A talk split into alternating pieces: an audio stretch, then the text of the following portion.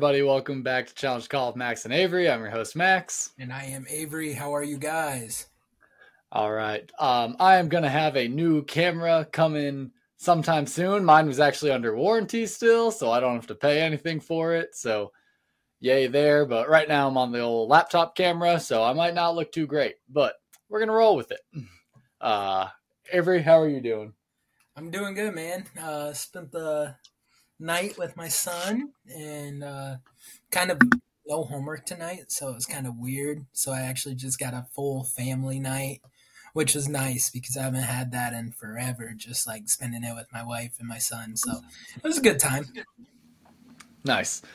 All right. Well, we'll get right into today's episode for you guys. Uh, we'll go ahead and start it up with Cubs Corner. A little update on the Cubs. Avery, what do you got for us? Yeah, so the Cubs, man, they are in 78 and 69 right now, second place in the NL Central. We're only two and a half games back from Milwaukee. So, two and a half games. And what did we say? We play Milwaukee at the end of the September, and we're closing the gap. So, there's a good shot, man, that the Cubs take first place in the NL Central. If we can handle the business, our pitching's gotten better. We're getting ready for October baseball, and we might make a push at this. When do the playoffs start? Are, is the Brewers the last team we have to play, or do we have anyone in between them still? Yeah, so the Brewers are the last team that we play officially, and that is September 28th, 29th, and 30th. And then uh, playoff baseball starts October 5th. So that's when the wild card games start. So if we win, we won't be a wild card team. So we won't play until like October 11th. But as of right now, we're a wild card team. So we're probably slated to play October 5th. So one way or another, we will be going to the playoffs, though, regardless. Uh, unless we have like a total collapse, we would have to lose like the last like seven out of ten games, which I don't see that happening. I mean, I as long as we're in first place in the first wild card spot right now, so we would definitely have to like fall off a cliff. Gotcha. All right. Well, we'll get a little bit more into football here then. Now we got that update. Uh, we are recording Thursday night right now. It is actually the third quarter of the Vikings and the Eagles game. So uh, I know I have it up on the TV. I'm kind of watching right now. I'm sure Avery's paying close attention to things going on there too. But first, we'll start off with a new bit of a segment we're going to do. We are going to do the Heisman Spotlight. So we're going to kind of track who is in contention for the Heisman race, and we're just going to give a little breakdown of how their weeks are going, uh, the last game that they had, and the upcoming game that they'll be going to. So, Avery, why don't you get us started with that? Yeah, man. So Caleb Williams is our Heisman front runner. He won the Heisman last year. Uh, Max has strong words of Caleb Williams, but this guy's incredible. You got to give the guy his due. He is literally the Patrick Mahomes of college football right now. He makes every single throw that Patrick Mahomes can make in the NFL, and he's doing it at a college level. Uh, yeah, they got a lot of talent at USC, but like his stats speak for himself, man. Like last week, 19 for 21, three incompletions. That's insane. 281 yards and three touchdowns. Last week they played, um, and I'll pull up stats, but uh, they played Stanford. Okay, you know, bottom dweller of the uh, Pac 12, but still, that's still a great stat line. And he had one rushing touchdown. That is a good stat line. I do have to say though, of all these stat lines, sure, only three incompleted passes, but or two incompleted passes, two. 19 for 21. But at the same time, he threw the least attempts too. Not by far per se. Uh, the next next number is 24. There's a couple 29, but still, he had the least attempts. So at the same time, only missing a couple of them. I I just don't like Caleb Williams. I'll I'll give credit where credit is due game wise. He is a good football player. Personality wise, I do not like him. The whole fuck Utah thing on his nails. And that's that's one of the reasons I love Utah, frankly. It has nothing to do with Utah and all to do with Caleb Williams. Because he wrote fuck Utah on his nails and Utah went and fucked him. And I just thought that was so hilarious that I had to be a Utah fan at that point. I agree. I I mean, but like you said, you can't fault the guy for the way he plays, and he plays incredible. He plays the position incredibly, um, and the reason he only threw he only passed the ball twenty one times is because they he got sat in the third quarter. They were up forty four to ten going into like the fourth quarter, so he didn't even play that fourth quarter. So like, yeah, at this point, it's like you saw a USC is the breadwinner of the Pac 12 right now. Right now, they are the best team in the Pac 12. We'll see when they play teams like Colorado or other teams like that. But Caleb Williams, right now, he's showing what he can do. Yep. Their USC is currently ranked number five overall in the uh, top 25 rankings. And I don't care if he was sat in the third quarter. I'm not saying he didn't get snaps because he's not good, but like, sure, you missed two passes of a low attempt rate. Like, I could throw five completed passes, be 100%, and like, woo, I threw five passes. Like, I, I don't care where they came or what happened that I only got five, but that's the point I was trying to make. For sure, I understand. Uh, they do play Arizona State next, so a little bit more of a competition. But it's after their bye week, though. They do yeah. have a bye week this upcoming week, so that'll be next Saturday that they play yeah. Arizona State. And so we'll see how that goes. I think that'll be an interesting game. I mean, I expect USC to still win probably by 14 at least. But I mean, 13 touchdowns on the year, 878 yards. Like, that's hard to, like, through three games. Like, because they played week zero, too. For sure but it has nothing to do on our next Heisman uh, candidate that you have here. You say his name. I'm going to do Michael, it. Quarterback from Washington. Yeah, Michael Penix Jr. Quarterback Penix from Jr. Washington. Oh, and another crazy stat is he's another Pac 12 quarterback. This is insane. Pac-12, the Pac 12, honestly, like half of the Pac 12 is ranked right now. Washington's currently number eight. Colorado is 16, USC is 5, we mentioned it earlier, Utah is 12. Honestly, as much belittling as we did of the Pac 12 during this whole everyone leaving, teams reshuffling, all that jazz, uh, the Pac 12 is certainly making a name for itself this year. Yeah, no, um, the cool thing with the Pac 12 is I feel like they felt disrespected a lot of the teams in the Pac 12 felt disrespected. Like, they're like, why didn't the Big 12 give up? We have better teams than the Big 12. And then they're going out and they're showing, especially on the offensive side of the ball. And Michael Penix is one of the uh, perennial like players for the Pac-12 right now and the Washington Huskies. Like this guy, he threw for 409 yards, three touchdowns and one pick, 28 for 28. Many, how, I was just gonna say, how many incompleted passes did he have? None. And so like that is insane. And the one pick was on a two point conversion, so that's why it doesn't go against his completion rating. Um, but no, this guy, I like this story of Michael Penix Jr. because the cool thing with Michael Penix Jr. is he was a quarterback at Indiana two years ago he was the starting quarterback for Indiana two years ago, and he transferred to the uh, Washington because Indiana thought they had a better quarterback, and so he kind of got the boot. And he's made a name for himself out in Washington, and he's looking to be probably a top draft pick this upcoming year. Well, props to him. I'd I love to hear a good success story of the school I was at just wasn't wasn't seeing my value, didn't think I was right, going somewhere else, kind of showing him what's what. Uh, good for him. That's that's awesome. Uh, nine touchdowns this season, the same 878 yards. I'm just saying. Uh, as far as this Heisman race goes, I know Caleb Williams got it last year, but just based off the two stat lines that we've seen right now alone, obviously I think we know who I'd be putting my vote in for. For sure. I and I agree. Uh, but and so Michael Penix is returning to the Big Ten this week. He's going to be playing a Big Ten school Michigan State. He's familiar with playing Michigan State back when he was at Indiana, so this will be an intriguing game to see if he can perform. Definitely. Uh, back in the Big Ten, this this will be his real back in the conference kind of like, hey, see how successful I am now. That game's going to happen Saturday at 4. This coming Saturday, they do not have a bye week.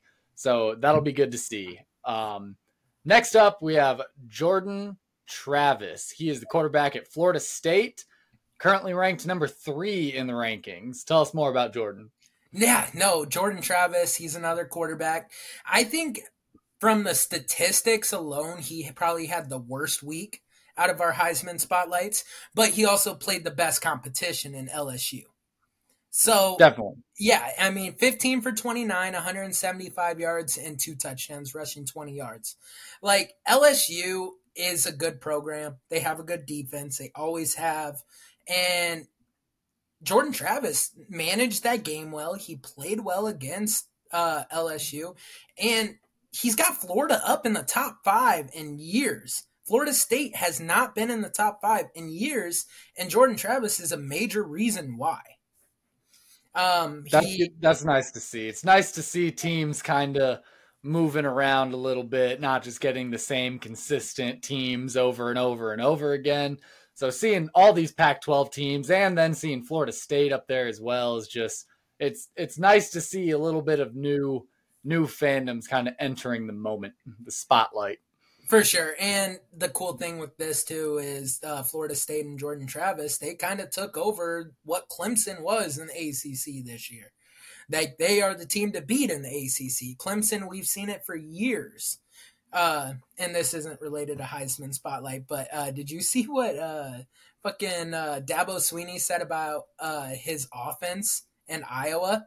He's like, when you're getting compared, oh yeah, I did when you're getting compared to a Brian Ferentz Iowa offense, I was like, "Are you kidding me?" Um, I mean, can you blame him?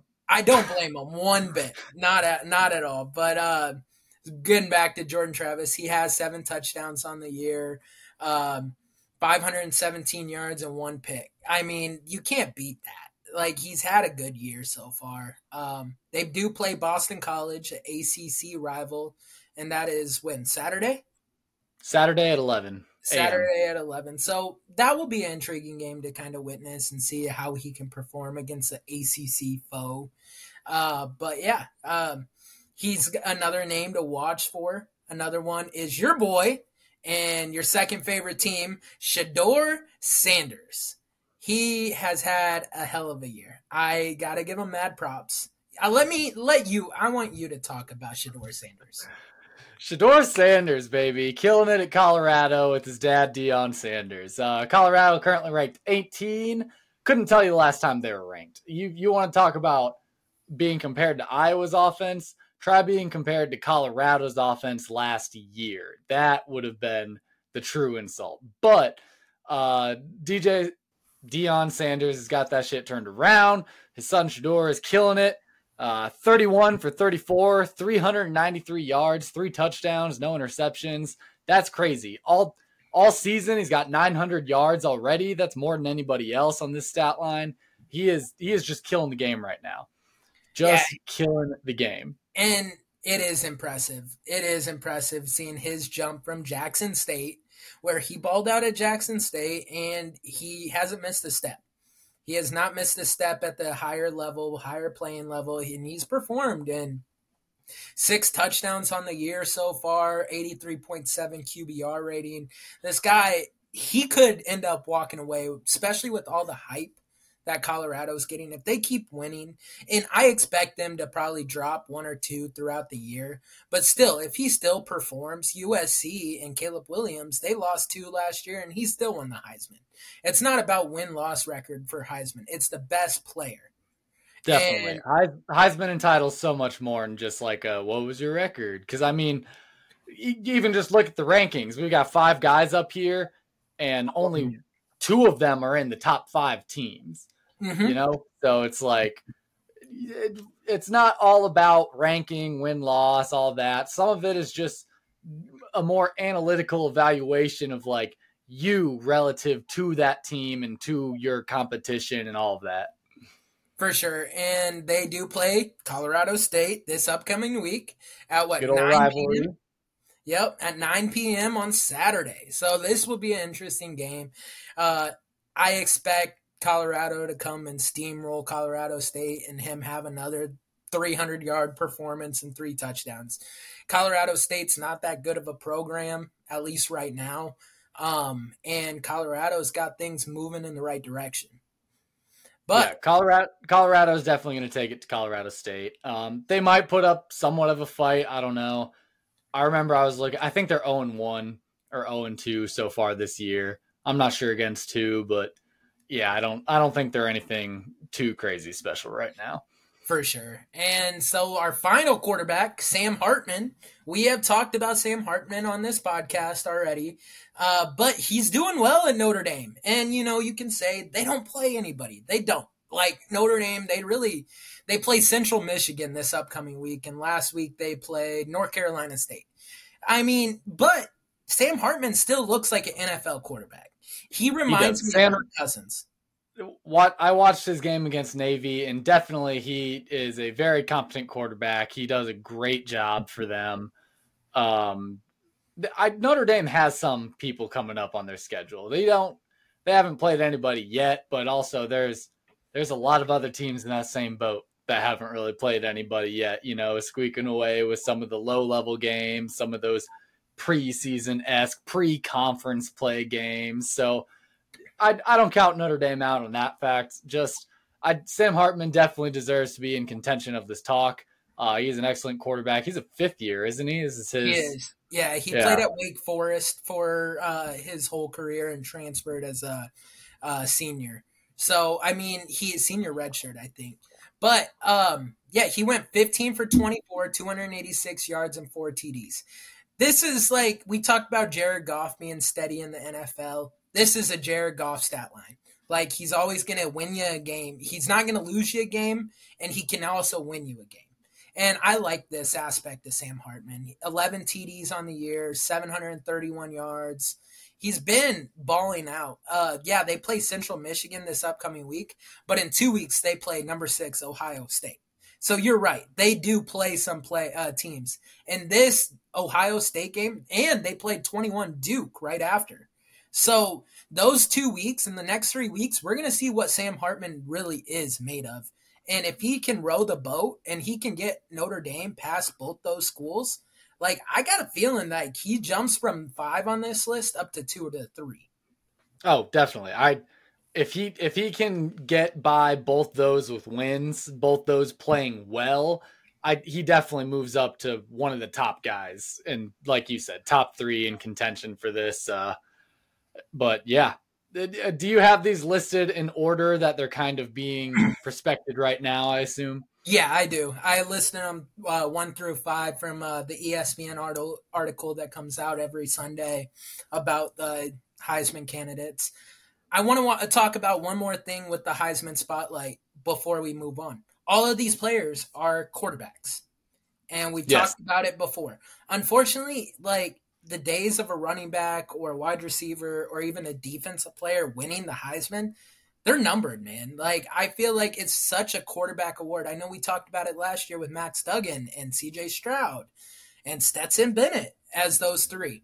But it sucks. Like because I feel like there's so many other great players out there that should be considered or even in the top 5 and they listed all five quarterbacks it's just hard because quarterbacks have so much game managing potential. I mean, when you look at just the sheer amount of stats you can produce out as a quarterback, like you have completion percentages, touchdowns thrown, yards rushing, yards passing, all this jazz. Whereas it's like, all right, receivers, what do you got? Yards receiving, like touchdowns, r- running backs. You got r- yards rushing, touchdowns. Like there's just so many more stats to follow and track. On top of the fact that just like we said, quarterbacks control the game. Like they they are the ones kind of solely in charge of controlling a game, getting the ball around, managing managing the game. They're the game managers. So it's kind of hard when you're talking about okay, who is like one of the most important people on this football team? Well, on any given team, a huge, huge chunk of that is probably going to be the quarterback because without them, you really don't have much of a team. Um, it's unfortunate. I agree with you. It'd be nice to see some other positions kind of rotated in there, but I I think you're right. That's just kind of the way it is. That's the way the game game goes. The game is moving, and I I would be very very surprised if a non quarterback kind of jumps into this contention I'll, anywhere. I'll soon. name one player that I could see jumping into this suit, and it's going to be Travis Hunter in Colorado. For the way he's been performing at cornerback and wide receiver, that's the only way a non-quarterback could probably win this award. Is and that's a two-way player.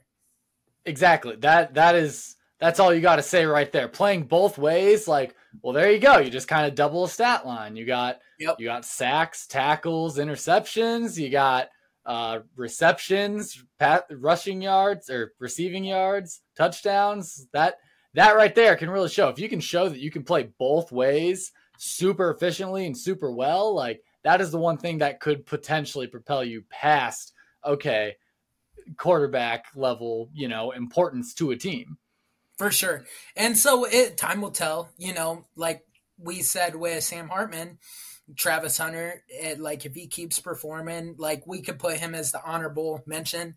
Uh, he wasn't on the list, but if he keeps performing, they play Oregon in two weeks. That's going to be the real test for Shedeur Sanders and Travis Hunter at that aspect. Definitely. So, uh, moving away from our Heisman spotlight, though, and just getting into a little more college football in general, we'll go ahead and talk our Iowa team now. So let's talk Hawks. Um, Iowa is back to the ranking number 25. I know we mentioned that last week. They will play Western Michigan this Saturday at 2:30 p.m. Not going to be able to watch much of that game. Might catch the fourth quarter if I'm lucky. But um, Western Michigan, they're one and one. They're a lower level team. We should walk away with a win. Yeah, I think this is going to be an easy win for us. I'm not saying any game is easy for Iowa, but I feel like this is going to be easier on our schedule win. Um, Cade McNamara, I think this is the game that he comes out and shines.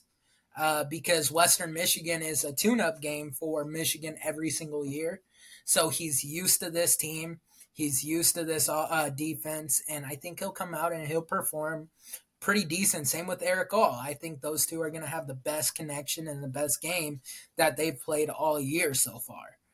Um, I'm excited to see it. I'm excited to see how many points an Iowa offense is actually going to be capable of putting on the board. Speaking of points, Iowa is uh, by Vegas is predicted minus 28 and a half right now.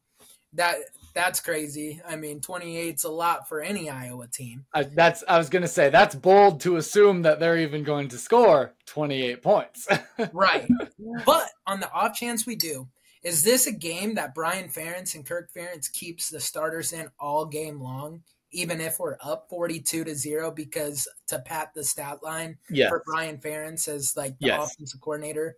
One, 100%. I I do not doubt that Brian Ferentz is like nah, keep the offense in, keep the starters in, like ramp up the score. It's like, hey, what do you want to do here? You know, we're going into the half. There's five seconds. You're throw whatever. It's like, hey, let's fuck it. Yeah, like let's hail mary it. Fucking score there. I I don't doubt that he's going to be trying to score, especially because his number right now is 25 points a game. Well, Iowa has had two games and they have yet to hit 25 points in either of those games the bigger piece of bullshit that I hate about this is currently on the uh, contract update or whatever, they have Iowa listed as 22 points a game averaging right now. That is Iowa as a team, not Iowa's offense. Because as right. you remember, Castro had the pick six. That is a defensive touchdown, defensive score. I don't think it should have anything to do with Brian Ferentz's 25 point per game uh, contract, but apparently it does, and I think that is total bullshit. I do too because Iowa is pretty good scoring defense. I think uh, Iowa usually we average three to seven defensive scores a uh, year. Uh, and that includes kick returns and punt returns also. And I also don't think those should belong in those, Ryan. Those should go to LeVar Woods, and those should go to yeah. Phil Parker. Like, those, like yep. that is their team. Like they are the special teams and, and the defensive coordinators. They have nothing to do with Brian Ferentz and how he runs the offense. For sure, I agree 100%, man. And so, like, the one aspect about this is it comes back to the age old question Iowa plays down to their competition. They play up to their competition, but they also play down. Is this a trap game for Iowa? Is there any part of this that could we could lose in your mind? I don't think there's any part of this that we lose. I think there is the potential to come out flat, to come out a little bit unexpecting of like maybe Iowa will be down at some point in the game. But I think ultimately, despite being potentially down at some point, the shit will click in their head and they'll be like, "Oh, I gotta, I gotta step it up here. Like, oh, we mm-hmm. need to make a play happen. We need to do this or that." I think they win. I, I really don't have a doubt in my head that they win this game, but I, I could see it being more of a struggle or a closer game than you know either of us would actually like to see. For sure, 100%. And the next question I got is Is it going to be Jaziun P- uh, Patterson or Kaleb Johnson getting most of the uh, attempts at running back because, like we saw last week, Jaziun P- uh, Patterson did amazing as a freshman. Just call him Jazz. Jazz. Okay, yeah, Jazz uh, Patterson. He did amazing at running back. And so, like, my next question is, okay, like, who are we going to see here? Do we got a two-headed monster in the backfield now, or? I think they are different kind of guys because Jazz is a little smaller. It, like he's built, don't get me wrong, but I think he's a little smaller of a faster guy. Whereas Caleb, he's he's a little bigger built. He's more your you know power eye back, like go shove it in the hole. I think Jazz is a little more of your zone kind of back. He's shifty. He's going to get around defense. So I think I think we have a bit of a two headed monster with like some quick speed coming out of the backfield, as well as some like heavy down, hard hitting, like power run coming out of the backfield with Caleb. They got a, yeah, they got a little bit of D'Onta Foreman, Khalil Herbert action going in Chicago.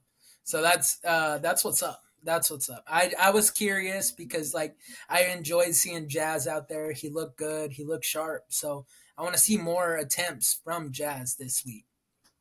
Definitely, I'd I'd love to see Jazz in the. I I like Jazz a lot, and I really didn't I didn't know he was going to be like a big contributor like this or anything. I don't know if he was supposed to be or if it just kind of happened and like everyone was surprised. But I, I love that he's out on the field and he's making things happen right now. I'm I'm proud of him. For sure. Spoken like a true coach. uh, but anyway, moving off of Iowa a little bit. Um, another big game that we just wanted to mention before we move on to the NFL. We have got Georgia versus South Carolina. Georgia is currently ranked number one in the top 25 rankings right now. South Carolina is unranked. Um, this game is happening the exact same time as the Iowa game. Avery, why did why did you want to mention this game? Yeah, and man, I figured we talked college football throughout the year. We haven't talked about the number one team in the country, right? And so, like, I figured this is, you know, we we've talked South Carolina in the past on our podcast, and so I figured this is a good game to mention. This is uh, actually Georgia's first real test of the year. Because um, who who have they played so far? Who are the first two two they, games they yeah, had? They played UT Martin, which is an FCS school, and they won forty eight yeah. to seven. And then they played Ball State, which is a MAC school, and they won forty five to three. So, like they've they, had no competition so far. no competition at all. And so like this was like a game I highlighted because I was like, okay. Because I think South Carolina, they as crappy as they used to be, but they still got Spencer Rattler. And like they still have a good program down there. Shane Beamer is a good coach. And so like I think South Carolina could come out, maybe not win, but shock Georgia in the first half. I think they this goes into halftime being 17 to 10 South Carolina. And they're like, oh, or 10 to 3 or 10 to 7 South Carolina.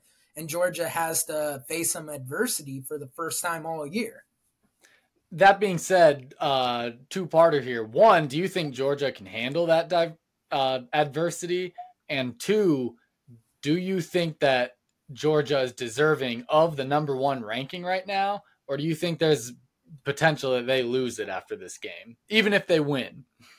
I think if it's a close game, they could move down to two, maybe three.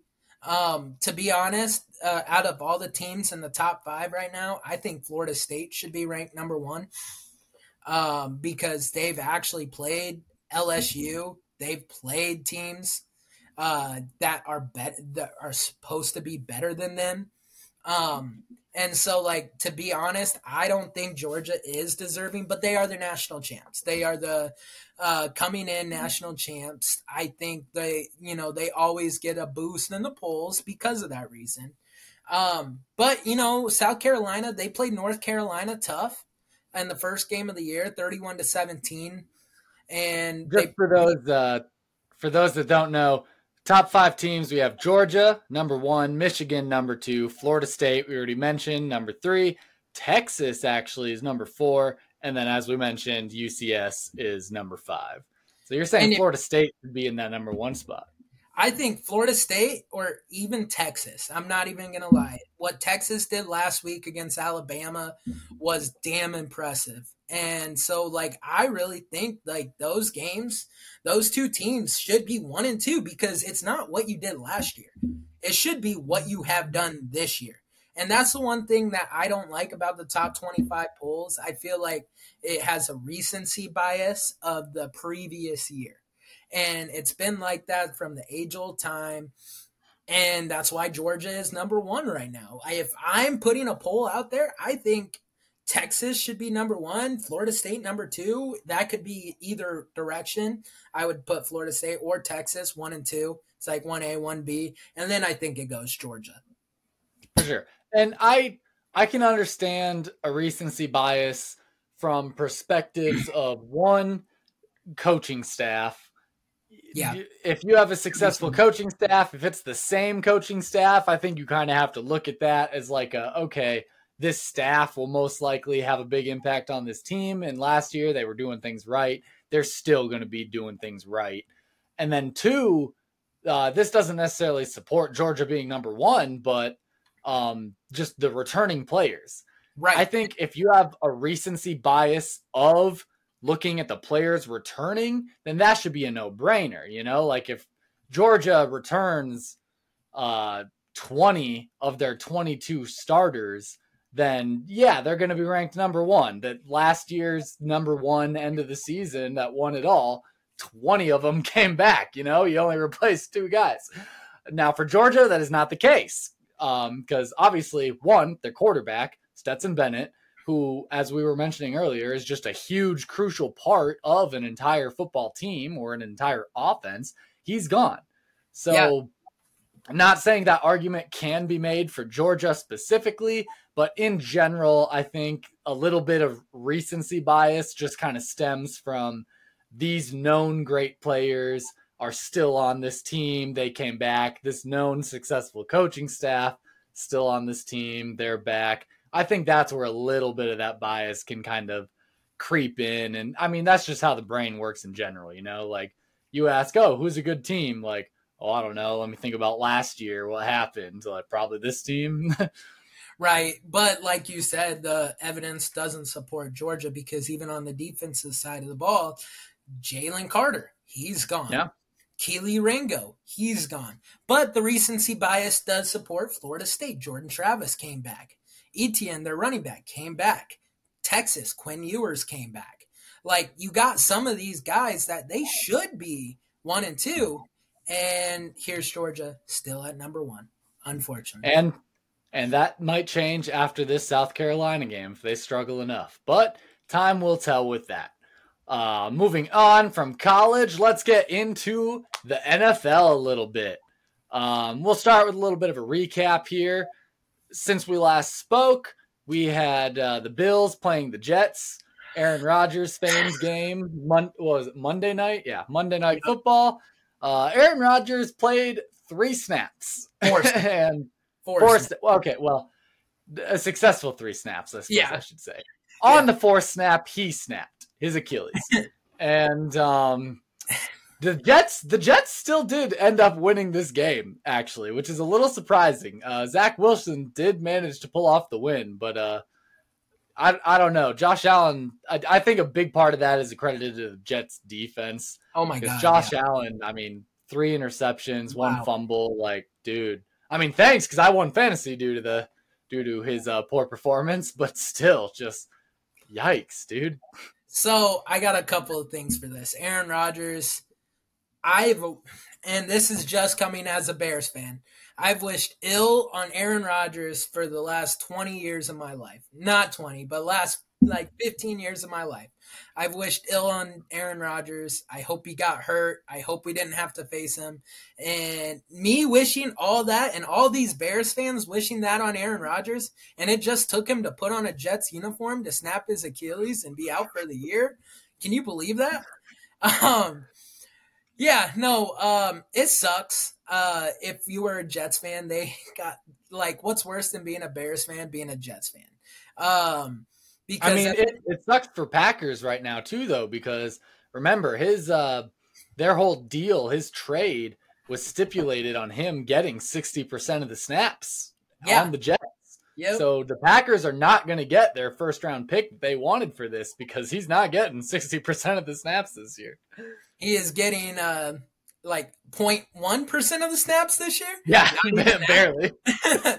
um but yeah, no, this really sucks uh for Jets. I do feel bad for the Jets because they have an all-star cast. And that defense really showed. Like they could have made some noise this year. And, and they still potentially could a little could. bit. Zach Wilson didn't look terrible. He looked like he learned a couple of things from Rodgers in the offseason, which is a big benefit for having a, one of the greatest quarterbacks mentoring you. Like, I hate to say it, Rodgers is one of the greatest quarterbacks. And uh, to have him mentor you and be on the sideline and be your emotional support coach is going to be huge for Zach Wilson this year and he'll be there. I guarantee Aaron Rodgers because I know him and Zach Wilson got along really, really well. And so it's going to be interesting to see how this all plays out for the Jets uh, season.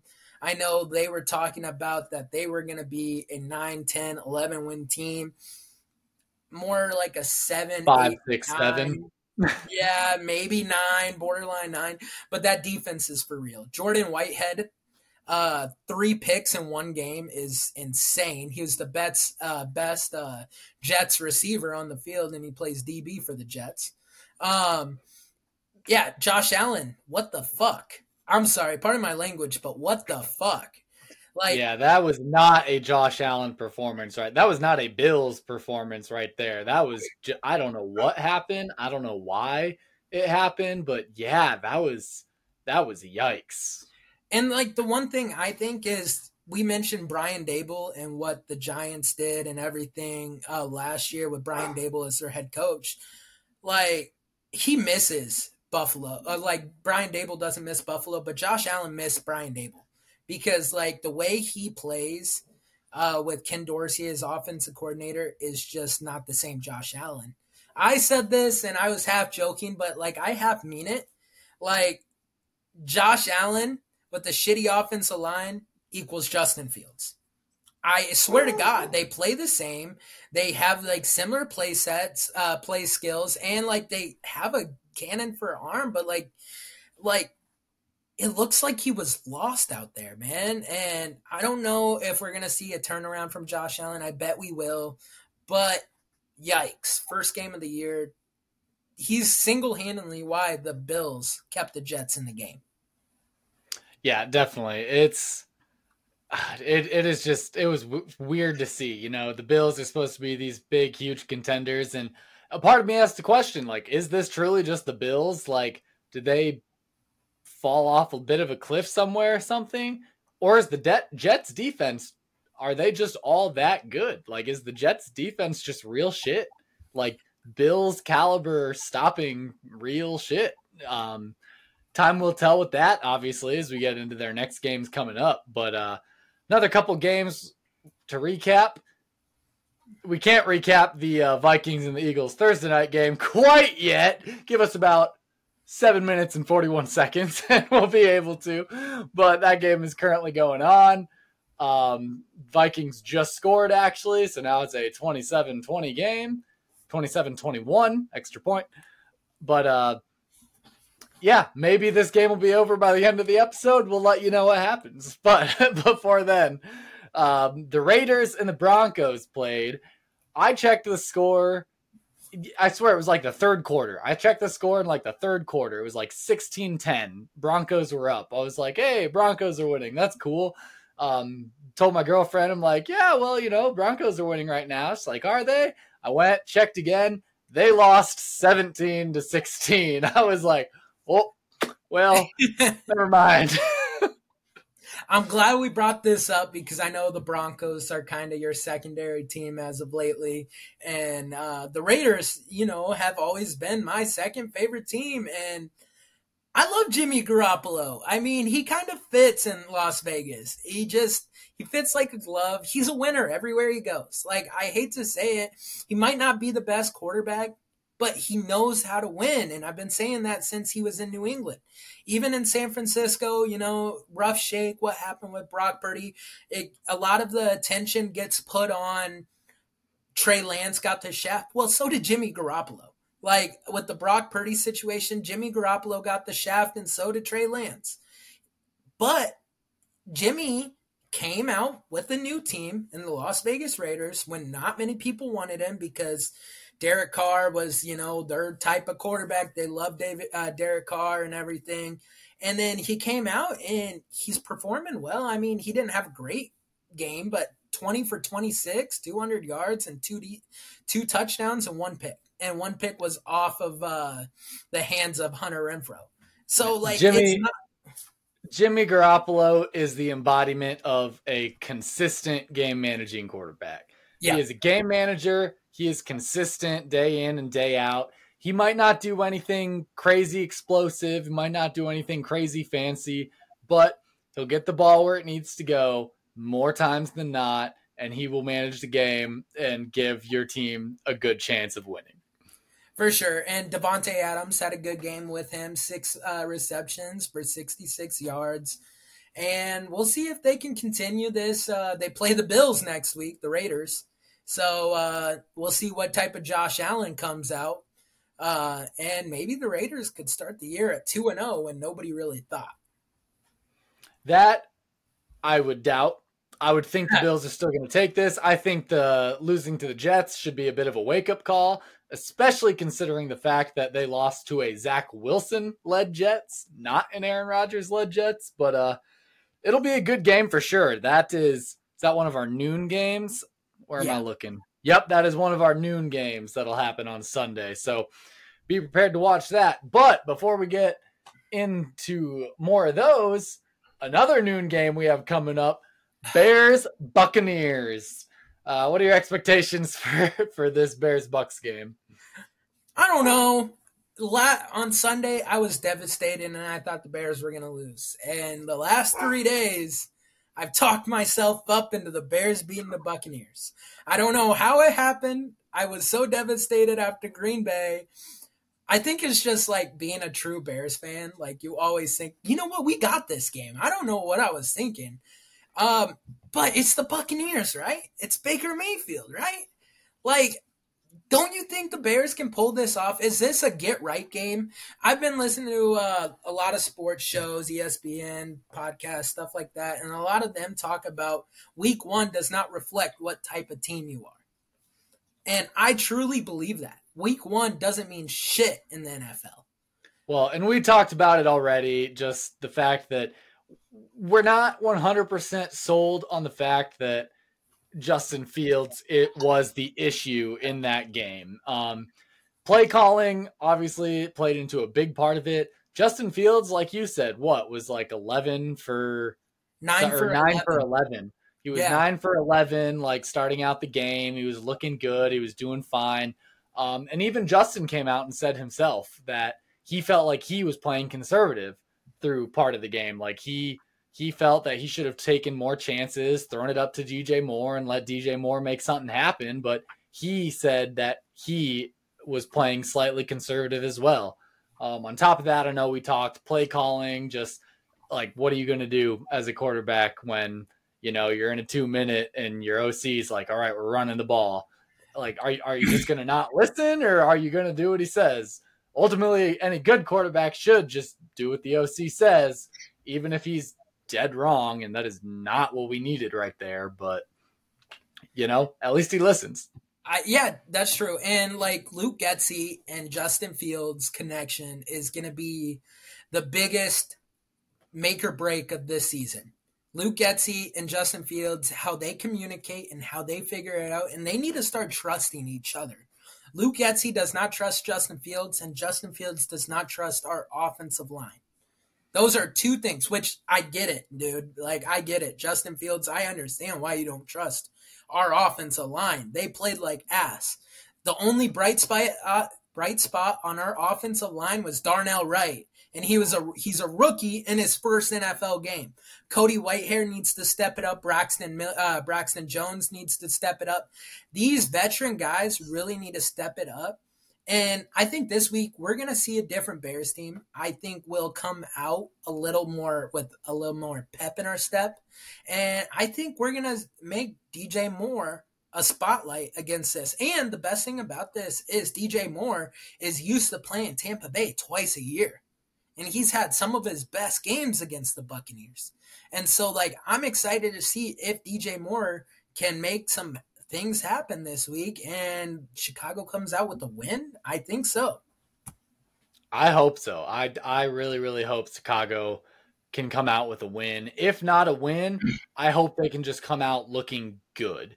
You know, like even if they come out with a loss here against Tampa Bay, I just hope at the very least that they look good doing it. I, I hope that Justin Fields throws the ball well, hits his targets, runs the ball a little bit still. I just I hope we look like a competent football team at the end of the day and not just a disaster on the field.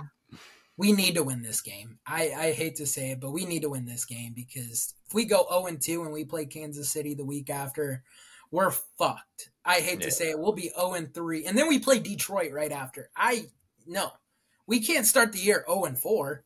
Like, we'll, we're done before we even got started. So we need to come out and we need to win this game. This is going to be a statement game. I did, uh, it's funny, on DraftKings, they had a uh, plus 950 odds of Justin Fields throwing over 250 yards. And I yeah. put $10 on it it will pocket me like 900 or not it'll pocket me like nine dollars uh, 95 dollars 95 dollars. So i'm really hoping uh justin fields comes and has the best game because he had 216 against green bay. Like there's a chance right?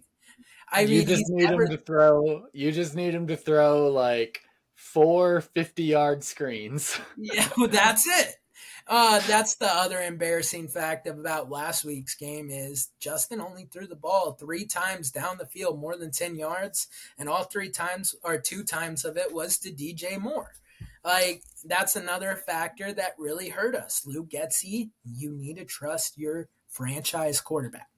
Well, and Luke, Luke Getsy is known for that too. Like he is a conservative type play caller. He is not yes. a big take shots, push the ball like try to hammer it down the field kind of guy. So that right there is just a fault of I don't know if it's not per se trusting Justin Fields. I just think he is a conservative kind of guy who needs to understand that to win football games, especially as a lower level team, because I'm not going to deny what we are.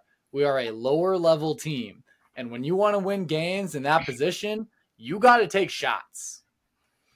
Yeah, I agree 100%. Um, we talked a lot about the offensive side of the ball, but like our defense, man, uh, they need to step up. Eddie Jackson got burnt, burnt. The only bright spot on our defense last week was Tyrique Stevenson, a rookie cornerback. Man, he hits hard. I love watching Tyrique Stevenson play. But Eddie Jackson, like you are our mentor. You are our veteran presence on the defensive side of the ball. You need to step up. And, and that's going to be a rough look this week because Kyler Gordon is going to be out for the next yeah. what five five, five weeks, I think. Yeah, he something like that. Yeah. Um, and that's the worst part too. But it's also like a blessing in disguise because I feel like we whiffed on Kyler Gordon, and now we get to see more Tyrique Stevenson. We get to see what he is made of and see him perform if he can perform. And like what he we saw last week, he did a good job. So I'm hoping this week we can see more of it and maybe we found a hidden gem. Fingers crossed. Let's hope so. But uh, moving into some other games we have coming up, we've got Chiefs and Jaguars. That's another noon game. Chiefs starting out the season 0 and 1. Do they go 0 and 2? You know what? Um, I would have never thought that, right? But the Jaguars look good. They look good in week one. Trevor Lawrence looks good. I like the Jaguars. Uh, Who did the, they play week one?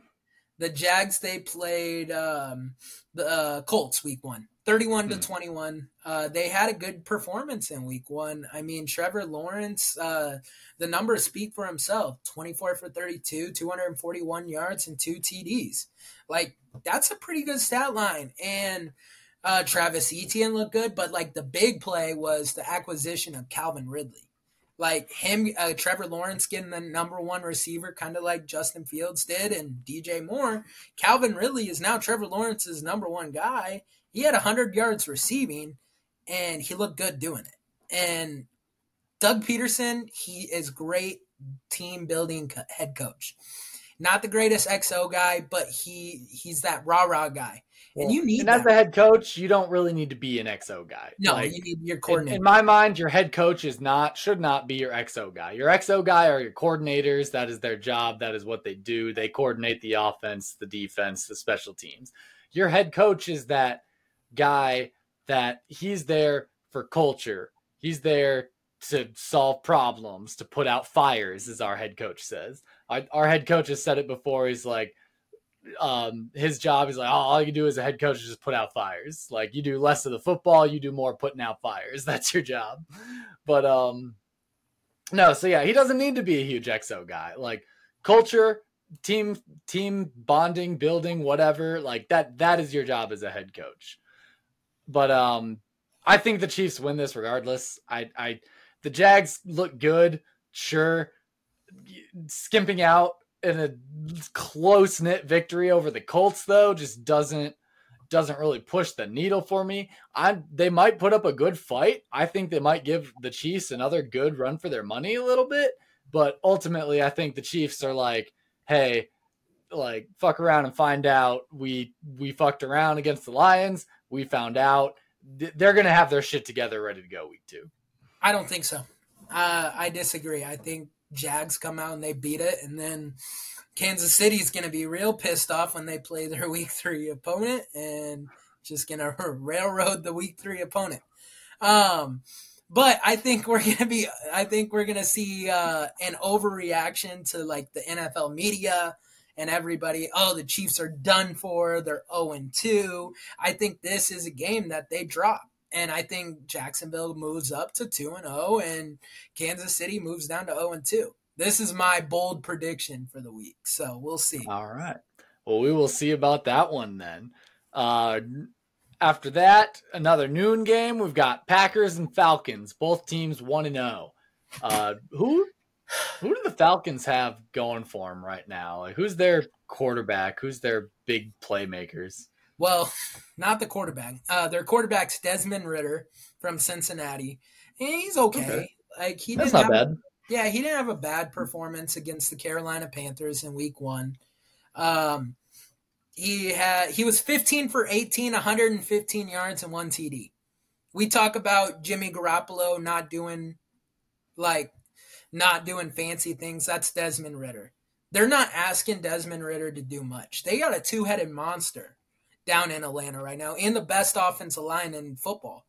Uh, Tyler Allgeier and Bijan Robinson. Both of those players balled out in week one. Uh, Tyler Allgeier had uh, 15 carries, 75 yards, and two TDs. Bijan had 10 carries, 56 yards, but he also contributed to 27 through the air and one touchdown through there. So, two headed monster down in Atlanta, um, running the ball and behind the best offense line in football. I don't know how to pick this one. Not gonna lie. I um, I think Atlanta beats Green Bay. I hate to say it. Um, and, well, no, I don't hate to say it. I love to say it. Um, I think Green Bay, it's a losing culture in Chicago, and they knew it, and they have a winning culture in Green Bay, and so they were never afraid of playing Chicago in Week One.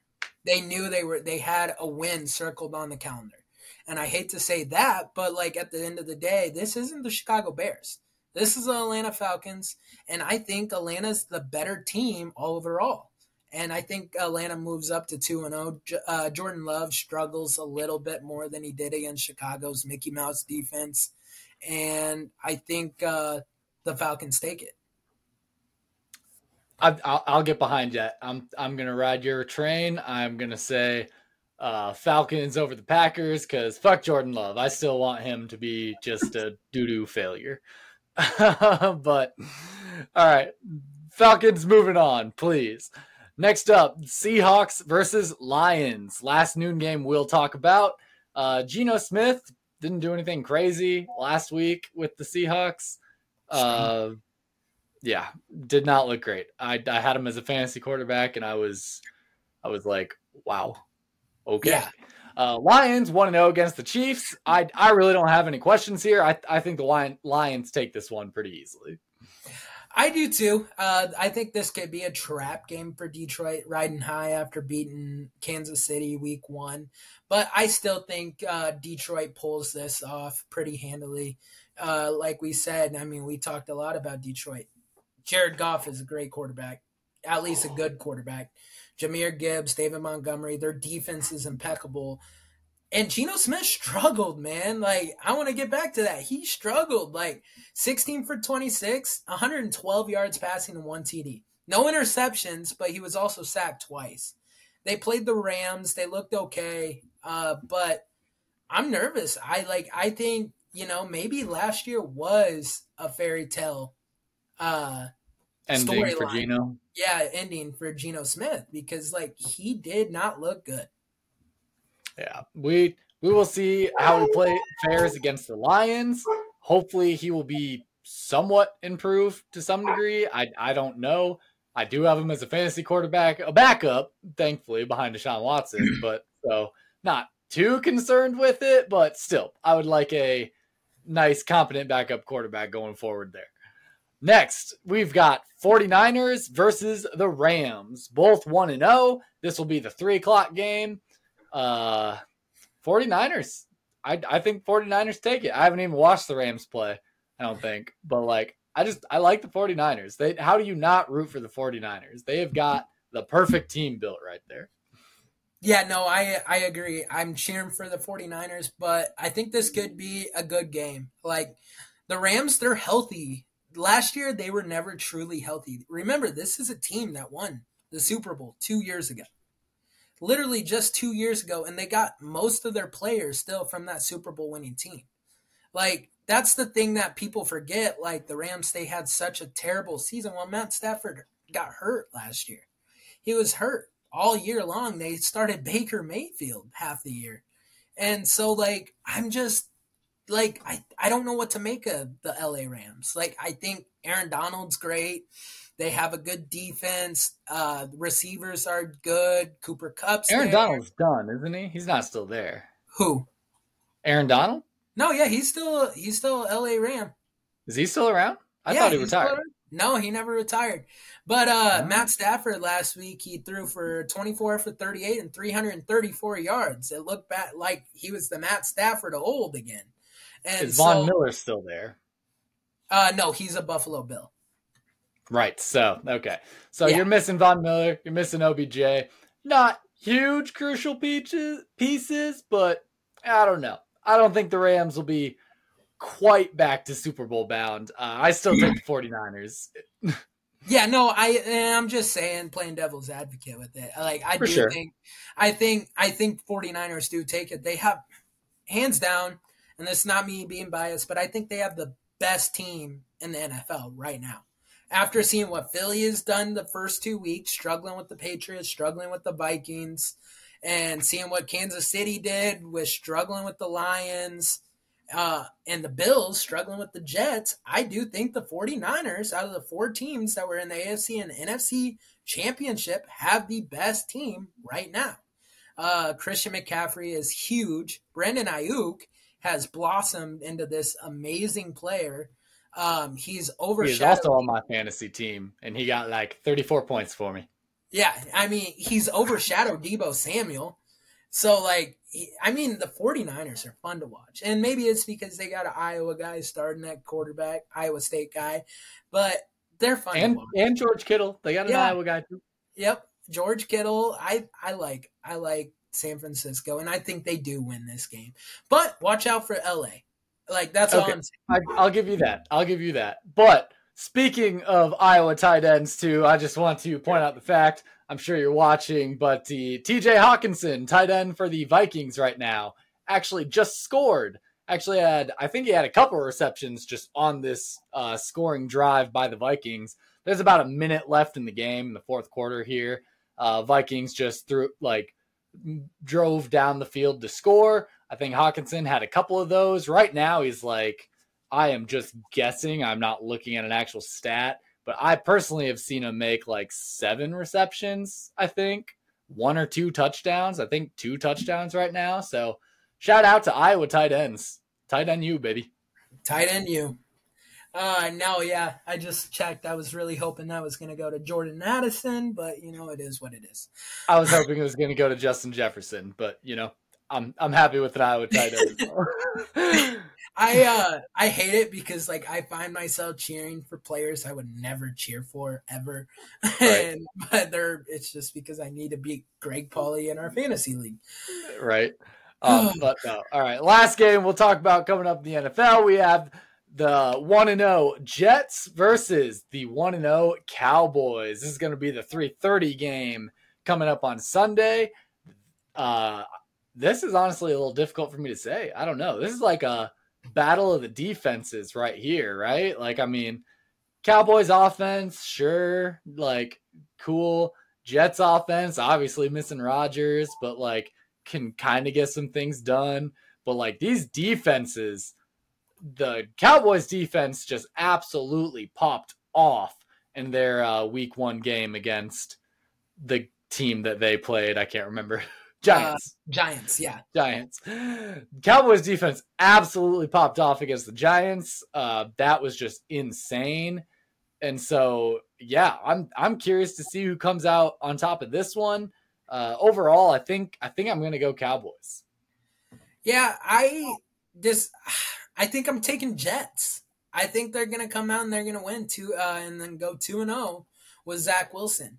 And hear me out. And the, there's one reason Dak Prescott. In a weird way, I think Dak Prescott is the worst quarterback in this matchup against Zach Wilson and Dak.